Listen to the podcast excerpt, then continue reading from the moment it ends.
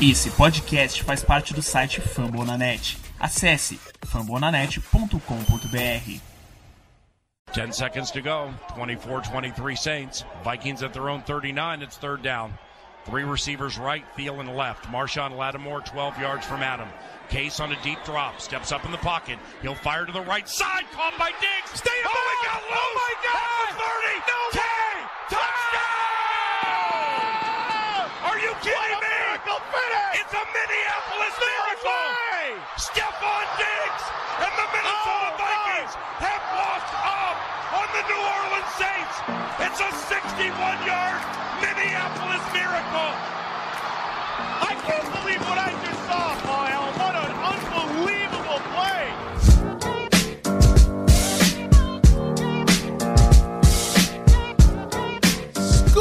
Brothers, sejam bem-vindos a mais um MVP, o Minnesota Vikings Podcast. De novo com vocês, Rafão Martins, e sim, a ausência foi grande, mas estamos de volta, que é o mais importante. Mudei um pouquinho o formato do podcast para ter uma flexibilidade maior para gravar e conseguir entregar isso aqui para vocês. Ainda estou bastante enrolado com muita coisa, mas agora que eu vou apresentar sozinho o podcast, vai ser um pouco mais tranquilo de gravar quando tiver um espacinho de tempo. O Ramiro participa desse programa, é um formato diferente, vocês vão entender. Eu, eu recolhi alguns áudios para complementar aqui a nossa conversa e eu vou apresentando cada um no momento apropriado. Antes da gente partir para o primeiro bloco para falar de Vikings e Cowboys e a grande vitória que a gente teve, aqueles recadinhos de sempre, lembrar vocês de, de acessar o site do Fambonanet, fambonanet.com.br, é a nossa casinha na internet, lá tem conteúdo também sobre outras franquias da NFL e estão começando a fazer um trabalho bem legal de NBA, vale a pena conferir. O Vikings FA Underline do Ramiro, que está sempre ativo lá no Twitter. O Zone FA, que toma conta da parte visual aí do MVP. E o arroba NetVikings no Instagram que a gente também está postando algum conteúdo por lá, vale a pena acompanhar. E é isso, bora pro primeiro bloco falar de Vikings 28, Cowboys 24.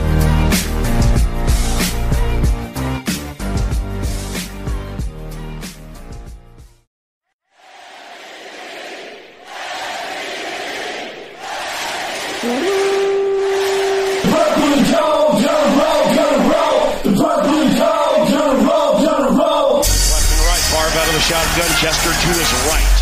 Third down, 12 seconds to go in the game. Niners lead by four. Far back to pass, pumps to the left. Eight seconds left. He gets away from the pressure, fires to the end zone. It's caught! It's Greg Lewis! Touchdown!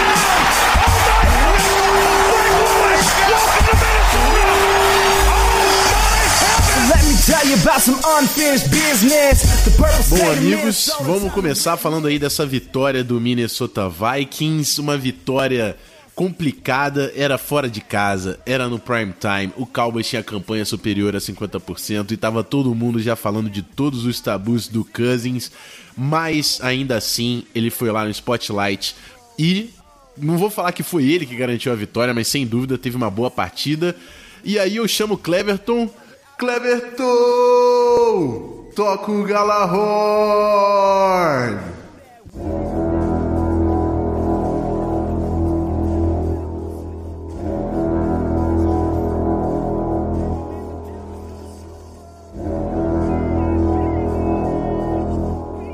Partidaça do nosso Minnesota Vikings 28 a 24.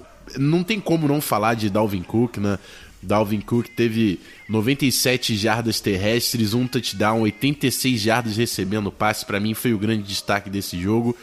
Mas vamos começar a conversa com o áudio do nosso primeiro convidado, Felipe Drummond, sobre a performance defensiva do Vikings no jogo contra o Cowboys. Fala Rafão, então cara, tô feliz né, como torcedor dos Vikings nesse momento, finalmente tivemos uma vitória num prime time, uma vitória contra um time de campanha positiva, que Cousins jogou direito, não jogou tanto, mas jogou direito, não errou, que é o mais importante para liderar esse ataque. E acho que a atuação da defesa, pela segunda partida consecutiva, né, deixou a desejar mas dessa vez eu acho que ela foi, ela deixou a desejar num setor que foi nossa secundária para conseguir na verdade pressionar bem o jogo corrido, né, dos Cowboys. O Mike Zimmer, eu acho que ele enxergou bem, né, a fundamentação do jogo dos Cowboys, que é em cima do Zach Elliott, e quando ele consegue ter espaço, acaba abrindo também espaço para o jogo aéreo. Então ele optou, né, por fazer uma pressão um pouco maior na linha e com isso conseguiu superar uma grande linha ofensiva, que o caso dos Cowboys, né? A gente sabe que, sei lá, na última década foi uma, um dos principais pontos desse time. E ao mesmo tempo, cara, é, nossa secundária ficou desguarnecida, né? A gente jogou quase que no homem para homem nela, tendo que depender do talento, acabamos tomando alguns bailes, né? Principalmente do Amari Cooper. Mas assim, acho que foi game plan dessa vez. Não foi igual o caos que a gente viu na semana passada, retrasada no caso, contra o Kansas City Chiefs, em que nossa defesa praticamente entrou em colapso total, né? Nada funcionou. Tomando TD de, de big play de corrida, tomando TD de big play de passe. Então, acho que dessa vez fez parte do plano de estudo e, tipo assim, abriu-se um caminho perigoso, que era jogadas aéreas, mas ao mesmo tempo confiou-se que o Dak Prescott não brilharia como ele poderia ter brilhado e aí os Cowboys teriam saído com a vitória. Então acho que eu deixo um B menos né, para a nota da defesa, porque eu acho que o game plan é que foi a aposta do Zimmer. Bom, é isso, eu concordo com o Felipe. Foi uma performance um pouco difícil de assistir, mas concordo que o Mike Zimmer, ele ameaçou, ele duvidou que o Cowboys venceria do Minnesota Vikings sem o Zeke Elliott. E o Vikings foi extremamente competente, fechando o running back do Dallas Cowboys. Ele teve apenas 47 jardas em 20 tentativas, né? 16 jardas recebendo passe, que também não é muita coisa. O problema é, nessa aposta que o Zimmer fez de que o Cowboys não venceria o Vikings sem o seu running back, ele botou a bola na mão do Dak Prescott e o Dak Prescott teve uma partidaça. Foram 397 jardas e 3 touchdowns. A Mari Cooper jogando muito, Randall Cobb também passou de 100 jardas. Mas ainda assim, né? Mesmo tomando o touchdown da trinca de wide receivers, o Amari Cooper, o Michael Gallup e o Randall Cobb, o Vikings conseguiu produzir ofensivamente para superar esses 24 pontos aí do Dallas Cowboys no Texas. E vamos, vamos falar um pouco da performance ofensiva do Vikings. Eu começo chamando o grande conhecido aqui do podcast, Ramiro Pera, falando um pouco sobre a performance ofensiva de Minnesota nesse Sunday Night Football. Fala Rafão, fala galera torcida do Sangue Roxo. Uma honra poder voltar aqui falar um pouquinho sobre os Vikings e sobre essa última vitória contra o Dallas Cowboys. Uma forma bem rápida e resumida aqui, galera que Cousins teve um jogo ok, nada de especial. Dois touchdowns, 220 jardas em 23 passes completados de 32. Dalvin Cook foi uma das grandes estrelas dessa partida, anotando 97 jardas terrestres e 26 carregadas em um touchdown, mais 86 jardas aéreas em 7 recepções. E, ao contrário do que a gente tem visto ao longo de toda a temporada, o nosso principal recebedor não foi o cara mais incisivo no jogo aéreo desse, desse domingo. Aparecendo como quem não quer nada e voltando das cinzas, o Kyle Rudolph anotou dois touchdowns importantíssimos que ajudaram a, a, a marcar esses 28 pontos contra a equipe do Dallas Cowboys. Outro dado importante, cara, a equipe dos Vikings dominou muito bem o relógio nesse jogo contra os Cowboys. Foram 33,27 minutos contra 26,33 dos Dallas Cowboys. Com poucas faltas durante o jogo, durante a partida, foram apenas cinco nesse embate contra a equipe de, de Dallas. E, cara, mais importante de qualquer coisa, saímos com a vitória lá no território do adversário. O time chegando agora a 7-3. O próximo jogo em casa contra o Denver Broncos e podendo ir para a com oito vitórias e três derrotas apenas. Hoje o time já se encontra na posição de número 6 na corrida pelos playoffs e dependendo do, do resultado final do jogo do 49ers do C, e do Seattle, podemos até pular para a quinta posição aí. É isso, pessoal. Um grande abraço, obrigado a todos e até a próxima. Skol Vikings! Bom, é isso aí, né? Como o Ramiro falou, o time teve uma bela performance. O Kirk Cousins não foi um monstro de volume aéreo, mas ele mesmo falou depois da vitória do Vikings que ele tá se acostumando com isso, porque você não precisa ser um monstro de volume aéreo quando o seu time tá dominando a scrimmage. O Vikings dominou a linha de scrimmage nos dois lados do campo. Dominou a scrimmage na defesa sem deixar o Zeke Elliott ter espaço para correr e dominou a linha de scrimmage no ataque correndo 153 jardas. Foram 97 do Dalvin Cook, 52 do Alexander Madison, que também está correndo muito, nosso running back novato. A gente conseguindo parar o, o Zeke Elliott, mesmo com a linha ofensiva do Dallas, que é uma das melhores da NFL, né? Então, um belo trabalho da nossa DL. Mas voltando pro ataque, o, o Kirk Cousins soube distribuir a bola. Quando a gente estava afogado, o screenzinho no Dalvin Cook estava dando muito certo, até porque ele quebra teco com uma facilidade absurda. E no jogo aéreo a gente estava desfalcado do Adam Thielen, obviamente ele faz falta, mas apareceu o Kyle Rudolph com dois touchdowns, a conversão de dois pontos, pegando passes contestados e foi importantíssimo nesse jogo. O Irv Smith Jr. de novo com o maior número de targets da noite no grupo de recebedores, né? O líder de targets foi o Dalvin Cook com sete alvos do Kirk Cousins e sete recepções. Depois veio o Stephon Diggs e o Irv Smith Jr. com seis targets cada um. Então, o time do Vikings começando a ganhar corpo, começando a estruturar e entender exatamente a melhor forma de você atacar o adversário. É óbvio que tá passando muito pelo Dalvin Cook, tanto correndo com a bola quanto nesse screen game que tá dando muito certo. Mas o Kyle Rudolph aparecendo na end zone é extremamente importante e o retorno do Adam Thielen, provavelmente só depois da bye, vai conseguir deixar esse time ainda mais ameaçador no lado ofensivo que trabalho vem fazendo o Stefanski e o Gary Kubiak com essa unidade do Minnesota Vikings. Partidaça do nosso time no prime time. É uma vitória para colocar o time nos trilhos para buscar playoffs e quem sabe a divisão, né? Porque a gente ainda vai ter um confronto direto com o Packers. Observaremos. Mas é isso. Vamos para o segundo bloco, bora falar um pouquinho do jogo contra o Denver Broncos na semana 11 da NFL.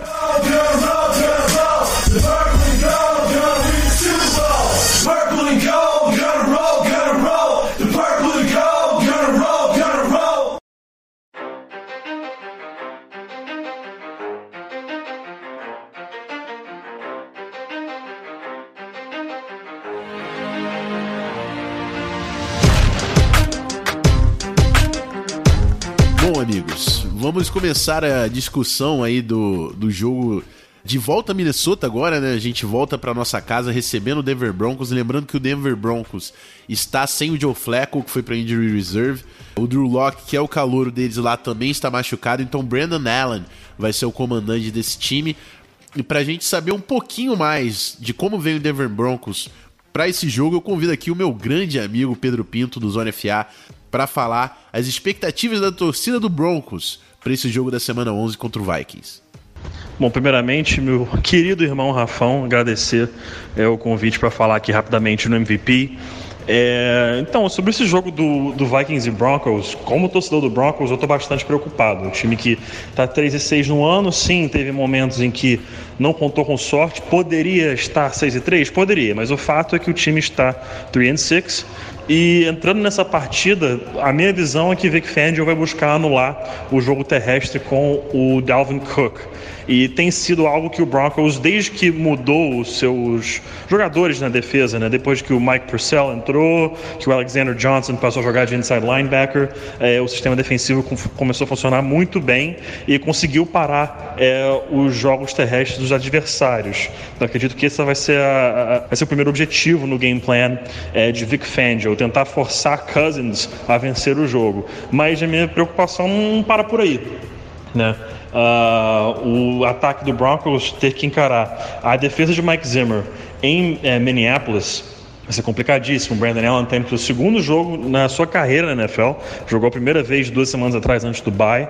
E não um jogador muito versátil, sua limitação é visível dentro de campo. Conseguiu jogar bem dentro do sistema, mas a expectativa não é que ele consiga comandar muito bem a equipe. Vale lembrar que a pontuação, se não me engano, foi de 24 pontos, foi a pontuação mais alta da franquia nessa temporada. Eu não vejo o Broncos fazendo 24 pontos no Vikings, estourando faria uns 20, isso com um bom jogo. E, cara, segurar Minnesota para menos de 20 pontos em casa é dificílimo. Então eu coloco um favoritismo altíssimo para o Vikings. Nesse momento, acho que a casa de apostas dos Estados Unidos estão dando é, o over-under de margem de vitória em 10 pontos e meio. Então, favoritíssimo o Vikings nessa partida. E eu vou nessa também com favoritismo é, bem grande para o Minnesota Vikings. Bom, o Pedro tá sendo um pouco realista, mas a gente sabe que esse time é safado, né? Ele tá zicando, porque o nosso time é safado. Quando entra como favorito é quando a gente fica mais preocupado. Lembrando daquele jogo contra o Bills, Pedro falou que contra o Broncos a gente é favorito por 10 pontos e meio. Naquele baile que a gente levou do Bills, a gente era favorito por 17. The North Remembers. Então, muito cuidado com esses jogos. É, é antes da baia, a gente tá bem desfalcado. Provavelmente Linval não joga, Edan Tillen não joga o Josh Klein também por uma concussão. Então é um jogo perigoso. Não é jogo fácil para a gente desconsiderar simplesmente a defesa do Broncos. Como o Pedro falou, tem sido muito eficiente contra o jogo terrestre. Mas dentro de casa o nosso time costuma jogar muito bem e eu tô confiante que a gente consegue fazer uma boa partida. Para falar um pouco sobre o nosso time, eu convidei o Felipe do Skull Vikings Brasil para complementar aqui o nosso preview. Vamos com o áudio do cara. Olá, Rafão. Olá, pessoal do podcast, tudo bem? Aqui é Felipe do Skull Vikings Brasil, mandando para vocês essa mensagem referente ao jogo do Broncos, minha expectativa contra o Broncos, né? O Vikings vai pegar a semana jogando em casa o Broncos. O Broncos tem um time é, que, apesar do seu de ter mais derrotas do que vitórias, né? O seu recorde negativo, não é um time ruim, tá? É, tem uma defesa muito boa, né? A gente sabe que tem lá grandes nomes como Von Miller, por exemplo. Defesa número 4 total, né? É, e quarta contra o jogo aéreo, um número relativamente bom, ainda que um pouco é, aumentado em função de ter pego times com recordes, na sua maioria, ou é, de número igual de vitórias e derrotas, ou com mais derrotas do que vitórias. Mas apesar disso, é, é um time com uma defesa muito forte que não pode ser subestimada, viu? O time do Vikings vai ter uma dificuldade aí contra essa defesa, especialmente com o OL que está um pouco machucado. A gente perdeu, né? O Klein é, para uma concussão recentemente, ele não deve voltar para essa partida. Então eu tenho como expectativa uma vitória do Vikings. Acho que jogando em casa é uma coisa que fortalece o time, né? E ainda antes de uma bye week, né? Então o time, ainda que mesmo cansado, jogar em casa vai ajudar. E acho que o ponto que a gente tem que ressaltar aí pra gente olhar são os dois quarterbacks, tanto o Cousins contra essa defesa do Broncos que é forte, especialmente no jogo aéreo. A gente tem que olhar essa, eu acho que é um ponto pra gente ficar de atenção no jogo. Também do outro lado, é o QB do Broncos, que é o QB reserva, né? O Joe Flacco se machucou, não volta mais, contra essa defesa do Vikings que é dominante em todas as áreas. Mais uma vez apostando no jogo do corrido do Cook, eu acho que vai ser uma boa solução para o nosso time. Skull, Bom, é isso aí, né? Resumindo exatamente isso, a gente tem que controlar a linha de scrimmage como, como foi contra o Dallas Cowboys. Dentro de casa é uma missão um pouquinho mais fácil do que lá no Texas no prime time. Então a chave é controlar a scrimmage. É, eu acho que o Broncos vai ter dificuldade de parar o nosso ataque, por mais que consiga controlar o box quando o time afunda muito no box, a defesa afunda muito no box, o Stefanski tá usando demais o screen game, colocando a bola na mão do Dalvin Cook aberto e ele tá fazendo festa. Então, tá sendo muito difícil parar o nosso ataque. A gente vai ver como é que vai ser esse confronto contra o Denver Broncos, quarterback reserva. Eu tô com medo dessa porra, porque o jogo mais fácil do ano, que era contra o Bears, todo desfalcado, a gente perdeu. Então, não vou elogiar esse time quando elogia da merda. Eu vou, vou ficar apreensivo. Mas é isso, uma semana de cada vez vai ser importantíssimo para o nosso time garantir essa vitória, partir para 8-3, né? 8 vitórias e 3 derrotas para a gente chegar na bye tranquilo e já pensar no retorno. Só para passar aqui, depois da bye week, a gente na semana 13 enfrenta o Seattle Seahawks em Seattle, que acabou de ganhar do Niners. Então, um jogo complicadíssimo. Precisamos garantir essa vitória para já botar a cabeça na semana 13, que vai ser um jogo crucial na nossa temporada. E é isso. Espero que vocês tenham gostado do novo formato. Deixe feedback para mim lá no Twitter ou então no, no Instagram. E a gente volta com o último bloco para o encerramento desse programa. Vamos lá. Bom,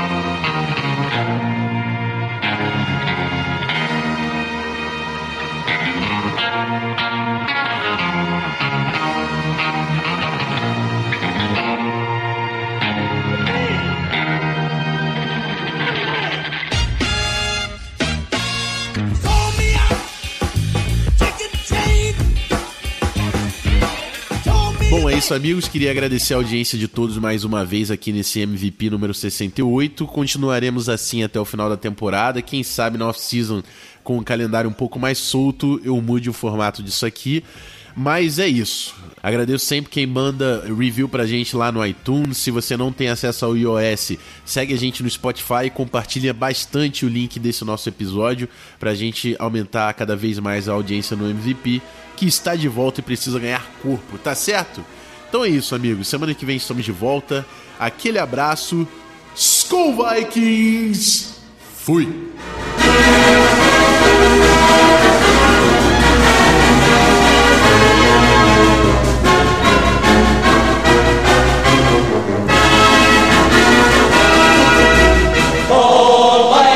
Let's win this game. Skål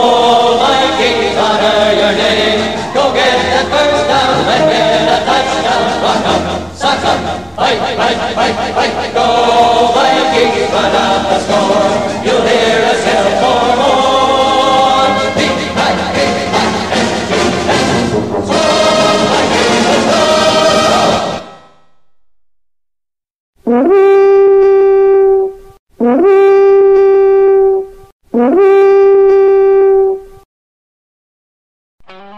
Esse podcast foi editado por Megasonic Podcasts.